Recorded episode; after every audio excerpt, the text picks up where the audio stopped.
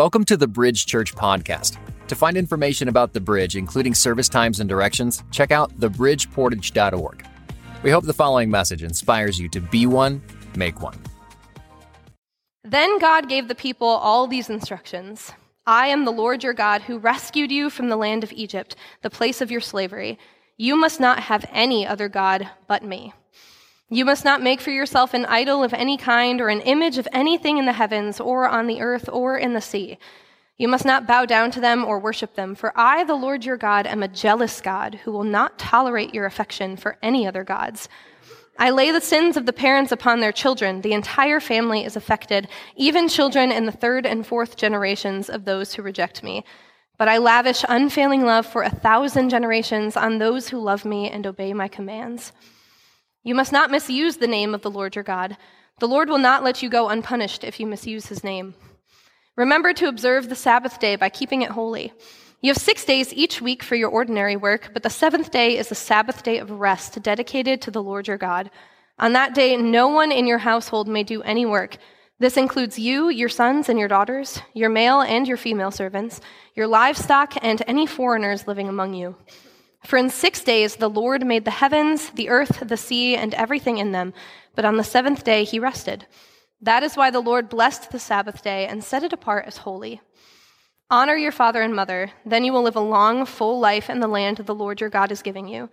You must not murder, you must not commit adultery, you must not steal, you must not testify falsely against your neighbor, and you must not covet your neighbor's house.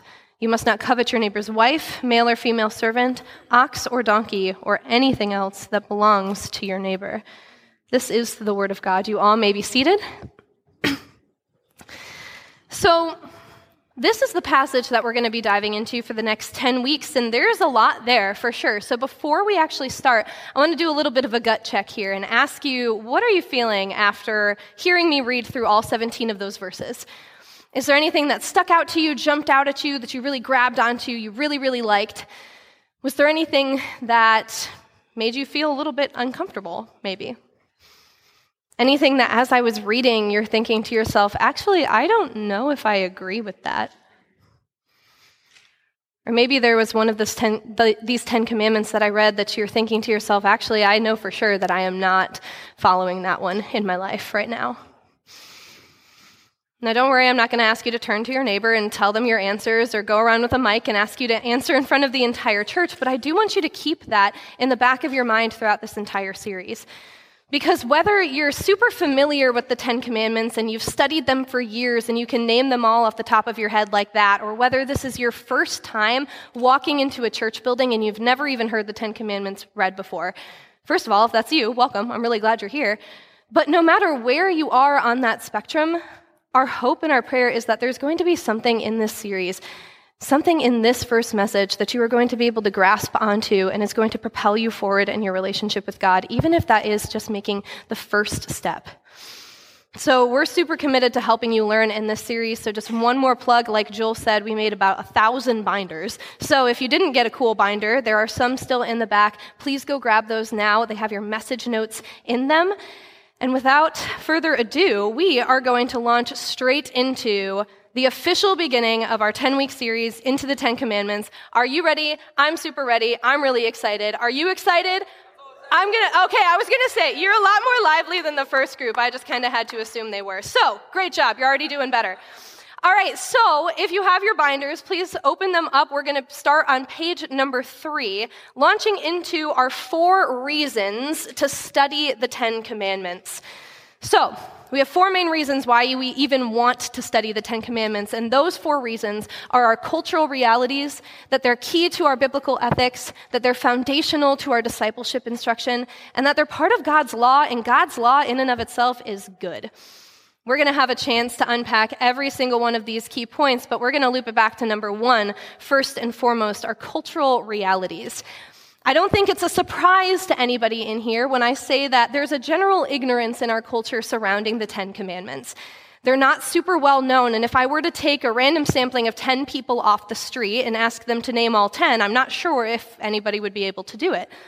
Maybe even if I took a random sampling of people in this sanctuary, I don't know if people would be able to do it. And I bring that up because how can you agree or disagree with a set of rules if you don't actually know what they say? And let me be honest with you, culture is off in this way, but so are Christians, so is the church. Because so many times I have heard people within the church say, oh, well, I'm just going to kind of disregard the Old Testament. Normally for one of two reasons. One being, oh, well, it's the Old Testament for a reason. It's old. None of it actually applies to me anymore, so why would I even need to know it? Or the second one, there's a lot in the Old Testament. There's a lot of rules. There's a lot that I need to understand, and that just kind of seems like a lot of work. So I'm just going to leave it back there and I'm just going to read the New Testament. Both of those go against what God's word commands us to do. And here's another thing is that the 10 commandments are generally opposite of our cultural beliefs.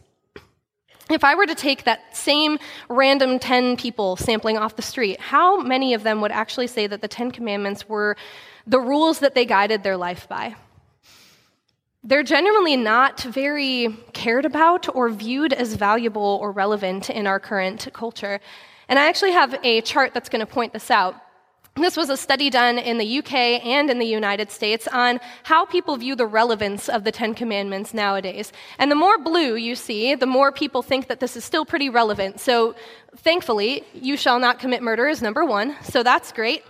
But as we continue to go down this um, graphic, you can see that at the bottom, remember to keep the Sabbath day holy, we have a lot more green in here. People tend to not see that as super valuable anymore. And I think that this is funny because it kind of shows us the ones that we think are pretty easy to keep. They're up here, and the harder that they get to keep are down at the bottom. And here's the thing is if culture were to come up with their own 10 commandments, I'm not sure that we would even get a list of 10 things, of 10 rules.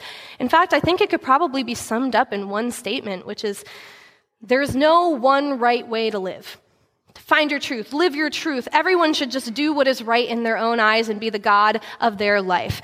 And this very much contradicts the laws that the Lord gives us. And because the Ten Commandments go directly against so many of the values our society holds, they're generally viewed pretty negatively, and sometimes even as offensive or rejected as harmful. Little example for you I actually just graduated um, from a secular university about a year ago, and I heard this all the time on my college campus. People talking about the Old Testament and specifically the rules in general, and saying, that sounds like totally exclusive and it's hating on every other belief, and God actually sounds super mean. I don't know why you would want to follow him, or this actually puts a limitation on my free will and what I want to do with my life, so I'm not going to listen to this. And here's another thing is that the Ten Commandments generally do serve as a way that kind of points out the ways that we are not living up to God's standards. And it's not very popular or comfortable to point out ways that people are wrong. But here's the thing is if you call yourself a Christian, we're not supposed to be conformed to the world. So studying what God really says in the 10 commandments is key to being able to look different in our cultural realities. So that's reason number 1 why we should be studying it. Reason number 2 is that they are key to our biblical ethics, both in the Old Testament and the New Testament. So, the ethical standards, the ideas of right and wrong, the legal statutes in the Bible, all of those can be traced back to the Ten Commandments. And it's actually really cool because every single one of the Ten Commandments that's listed in the Old Testament is then again repeated in the New Testament. So instead of having these two unrelated halves of the Bible, the Ten Commandments actually join them together so that Old Testament New Testament form one big narrative of the, biblical, of the biblical story. And I just think that's super neat. So, reason number three is that they are also foundational to our discipleship instruction. So, for centuries, Christian instruction from older, more seasoned Christians to younger Christians has been based on three main things the Lord's Prayer, the Apostles' Creed, and the Ten Commandments. The Ten Commandments have been foundational to a lot of different um, doctrinal statements, faith statements, including something called the Heidelberg Catechism, which, if you want to learn more about this, there's a QR code in your handy binder that I asked you to grab at the beginning that's going to take you to a website that gives you much more information on that. But in the Heidelberg Catechism, it cites the law, the Ten Commandments, so many times as an answer to how do we know or how do we understand our need for God and for what He commands us to do. And then our fourth and final reason is that the Ten Commandments are part of God's law, and God's law is good. This is my favorite reason because I think it's so cool that we see this played out throughout all of Scripture. Especially in the Old Testament in the book of Psalms. So if you have your Bibles, open up to Psalm 119, verses 1 and 2. And they say this Joyful are people of integrity who follow the instructions of the Lord. Joyful are those who obey his laws and search for him with all their hearts. But it's not just in Psalm 119 where it says this. If we turn back to the first chapter of this entire book, the first two verses, Psalms 1, 1 and 2, it says, Oh, the joys of those who do not follow the advice of the wicked, or stand around with sinners, or join in with mockers, but they delight in the law of the Lord, meditating on it day and night. But it's not just the Old Testament that tells us that God's law is good. We actually see this in the New Testament as well. So turn with me to Romans chapter 7, verse 12. It says, But still the law itself is holy, and its commands are holy and right and good. And if you're still not convinced after all of that, okay, I'm going to give you the trump card. Jesus says the exact same thing in Matthew chapter 5, verse 17. Jesus actually says, Do not misunderstand why I have come. I did not come to abolish the law of Moses, the Ten Commandments, or the writings of the prophets. No, I came to accomplish their purpose. Jesus himself, the Son of God, recognizes that the law is good and has value for us. The best way that I have ever heard this described is by a teacher that I had about five years ago named Eric, and he explained it to me in this way that God gave us the law to show us how life works best. And isn't that just like a good father to give us this good gift to guide us towards Him? God gave us the law to show us how life works best. Jesus showed us how to do that, and the Holy Spirit guides us to be able to do that now. So, those are our four reasons why we should even want to study the Ten Commandments, but now we're actually going to jump into the study of them. And to do that, we're going to use the same method that we always do here at the Bridge, which is our CIA method which means context, interpretation, application. Context is just talking about, okay, what do the surrounding verses say? Where are we in the biblical story? Interpretation, what does this actually mean? And application, what do I do with this now? How do I apply it to my life? And so to do this, I'm going to set the stage for you for the context of the Ten Commandments by reading the first two verses of Exodus 20 for you again. They say this Then God gave the people all these instructions. I am the Lord your God who rescued you from the land of Egypt, the place of your slavery. I'm going to pause there before I go on to the third verse, the statement of the first commandment, because if we look at this first verse, then God gave the people all these instructions.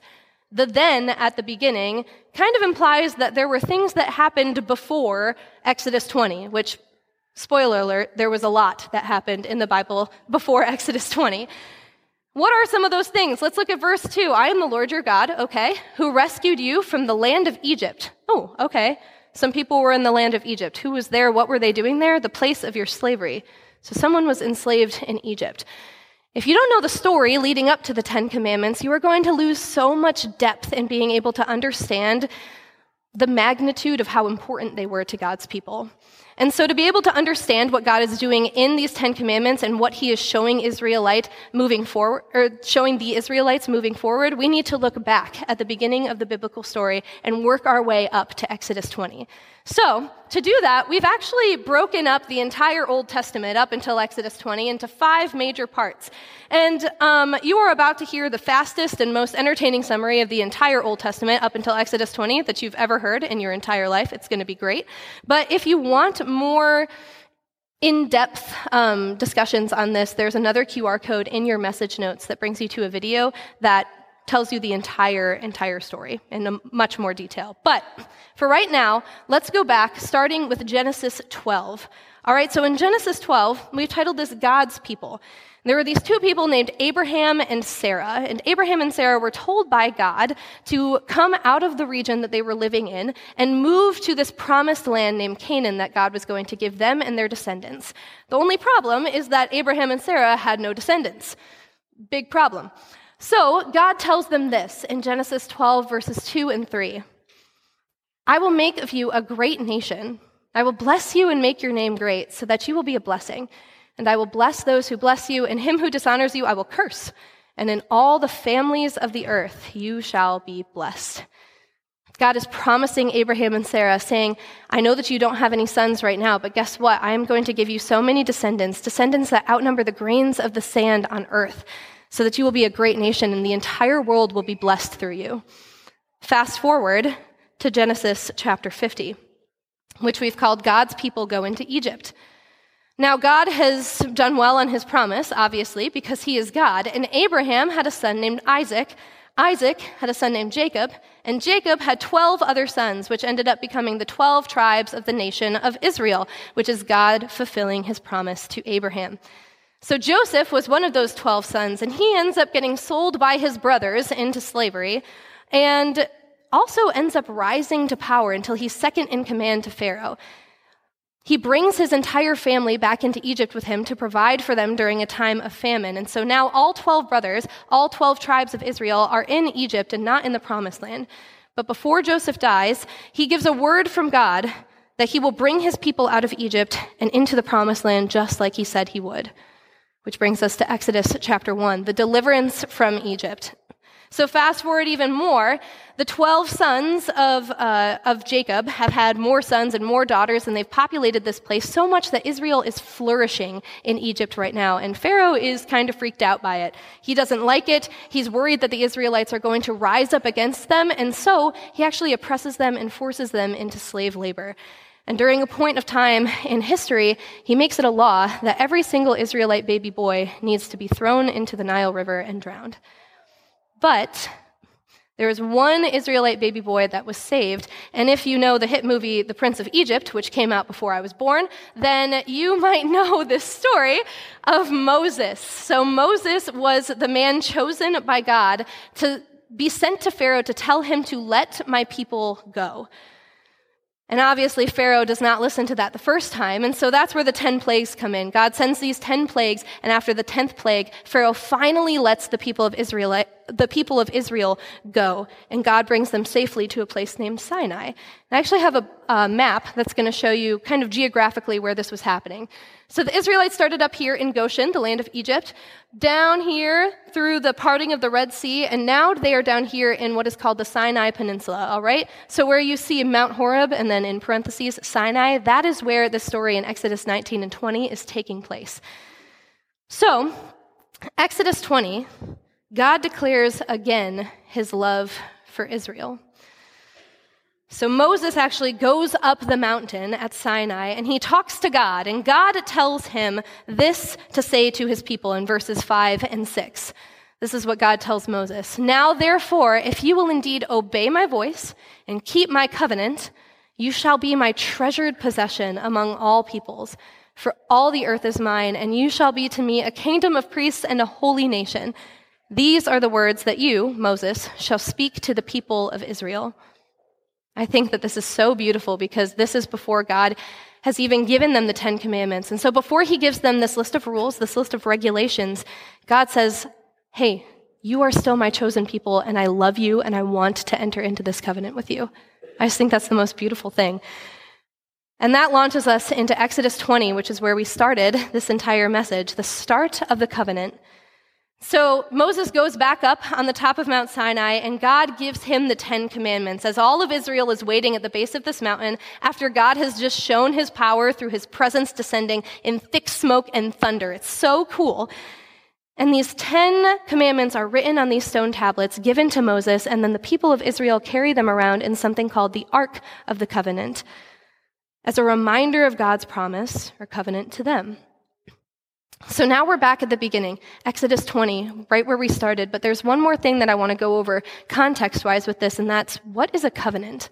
Because to really understand the depth of the Ten Commandments, that's something we really, really need to get our heads around. So, what is a covenant? In simple terms, a covenant is just a binding agreement or a legal contract. It's a promise. And there was something that happened in Old Testament times called the cutting of covenant. And that was when people would enter into this legal agreement and they would take an animal, and I'm being 100% real with you when I tell you this. They would take an animal, they would cut it in half, and they would separate the two halves of it so that the blood and the guts were running down in a river. I know it's kind of strange for us, but this is what happened and they would walk through this river of blood as a sign of entering into this legal agreement with each other. And also saying to the other person that, hey, if I dishonor my side of this covenant, if I don't uphold my end of this promise, you can do to me exactly what we just did to this animal.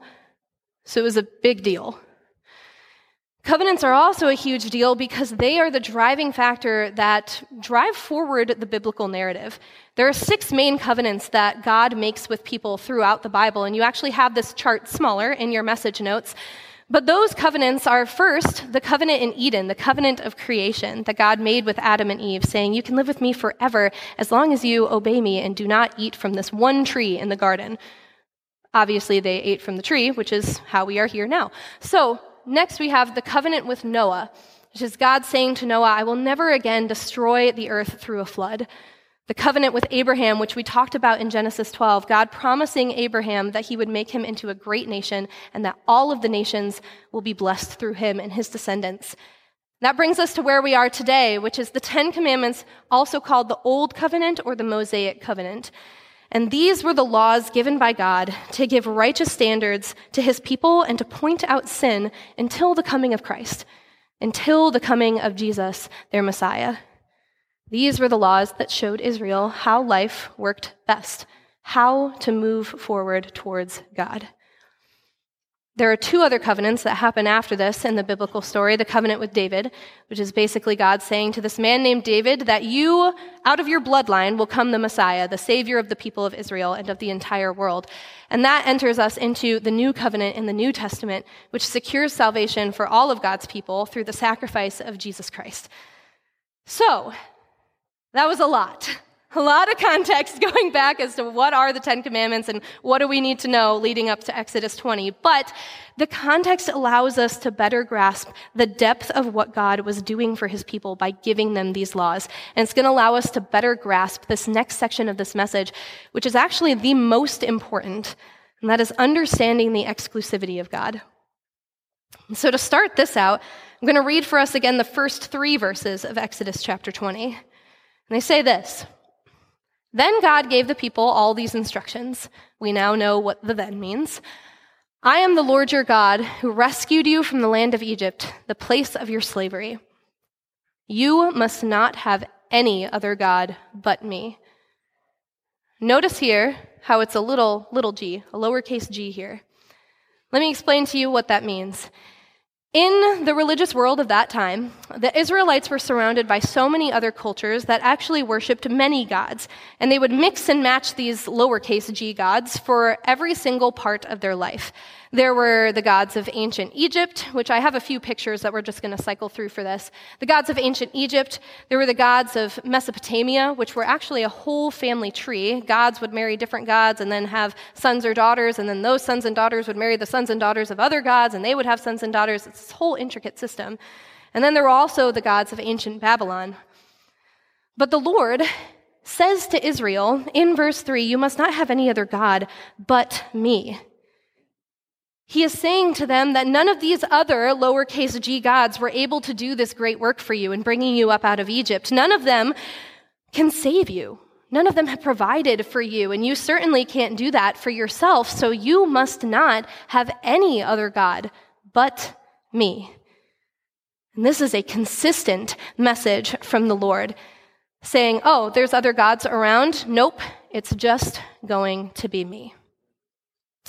This is not something that God says one time and then never mentions again in the entire Bible. This is actually a key component of God's character throughout the entire biblical storyline.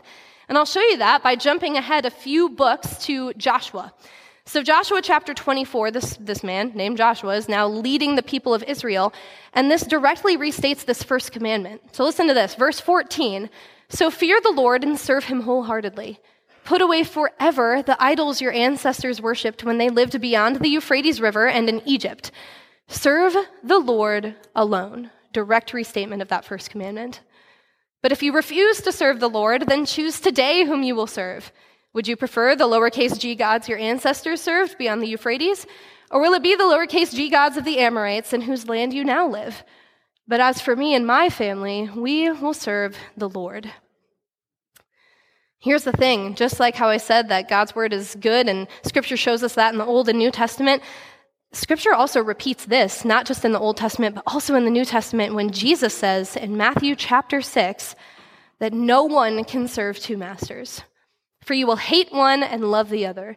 You'll be devoted to one and despise the other. And in this particular verse, Jesus is talking about one specific lowercase g God when he says that you cannot serve God and be enslaved to money. But I would actually argue that we could take out the word money, put a blank space there, and say that you cannot serve God and be enslaved to anything else. This was God's word to the Israelite people then, and it is the same word that He is giving to us now. There are no other gods in your life, just me. And next week, we're actually going to dive deeper into what some of those lowercase g gods are for us in our current culture. But today, I kind of want to zoom out and give you a bigger bird's eye view of something that I believe is a really, really big issue in our culture today, and that is that we have made ourselves into the God of our life. We have decided to say what's best for our own lives. We've decided to set our own purpose, to make our own rules, to live by our own standards, to chase our own desires, even if we know that it's contrary to what God commands. And yeah, Christians, we do this all the time too. Remember how I was talking about how all of those lowercase g gods had different purposes? They were for different areas of our life. Basically, what we've done is we've synthesized all of those gods into one, and we've said, okay, God, instead of giving every single area of my life to you, I'm actually going to take on that burden for myself, and I am going to be the lowercase g God of my own life, and that never works. What we've done is we've taken this mantle upon ourselves, and for lack of a better term, we've actually shoved God off of the throne of our lives and tried to sit there ourselves. And this is not something that is new. This is not something that has come about with like millennials or Gen Z. This has been happening since Adam and Eve first disobeyed God in the Garden of Eden. This has been something that humanity has been failing at over and over and over again. We try and be our own gods. And my question is, why would we do that when we know that there is a God who is all knowing, who is all powerful, who is all loving, and who wants to guide and lead us? Who wants to welcome us into this covenant with Him, into this exclusive relationship with Him that just has one, one stipulation, just exclusivity me and only me. The same God with the same character who spoke this to the Israelites then is the same God with the same character that is speaking to us now. I'm going to use a, um, an analogy of marriage vows here because that's the covenant that most people are familiar with. And let's think about it for a second. When you're entering into marriage with someone, you are normally very excited to go into that relationship. And if you're not, you might want to reevaluate that a little bit. But it's not it's not seen as way too much or too big of an ask to say to the person that you are about to marry, hey, I'm expecting that you are only going to be in a relationship with me, that it will be an exclusive relationship with me and me alone. No one thinks that that is an outrageous demand because that is essential to your relationship. That's the starting point. It's foundational in your relationship. And the same thing goes with your relationship with God. There's a reason that this is commandment number one. Jesus, God's Son, God Himself, acknowledges this in Matthew chapter 22 when He says, Jesus replied, You must love the Lord your God with all your heart, all your soul, and all your mind. This is the first and greatest commandment for a reason. Jesus acknowledged the importance of only having this level of commitment to the Lord and to the Lord alone. And he actually ups the ante on this in John chapter 14, verse 15, when he says, If you love me, then you will obey my commandments. If we love him, then we will follow this command to be committed to him and to only him. This is not an outrageous demand, but I want to be clear here. Jesus isn't saying that he just needs you to be a little bit more religious or to try a little harder, or to check one more box, or to be able to follow just one more of the Ten Commandments in order to prove that you love Him. That's not what He's saying. But this is the evidence that the law of God that was written 3,500 years ago and given to the people of Israel, written on stone tablets, can now be directly written onto our hearts. That through the power of Jesus' death and resurrection, we can now be in the same covenantal relationship with the one true God. The same God with the same character who invited Israelite in Israel to the same covenant relationship expectation is the same God with the same character who is inviting us into that same covenant with him now that we can now uphold because of Jesus. Exodus chapter 20 verse 3, you must not have any other God but me. God is telling us to hand everything over to Him, to commit our whole selves to Him, to vow that we will worship Him and Him alone. As Jeff Wanke and I were working on this message together, we were thinking of what might it sound like, what might it look like for us to commit ourselves to the Lord, to vow ourselves to the Lord. And we we wrote this up and we modeled it after marriage vows. I'm just going to read this for you. So, do you, I'll use myself, Kayla, take the Lord God Almighty to be your sovereign ruler of your life? Do you promise that regardless of the cultural elevation of self, you will be wholeheartedly, you will wholeheartedly love the Lord your God alone? Will you forsake all other gods? Will you stay obedient to his laws and exclusively worship God and him alone for as long as you shall live? What is your answer?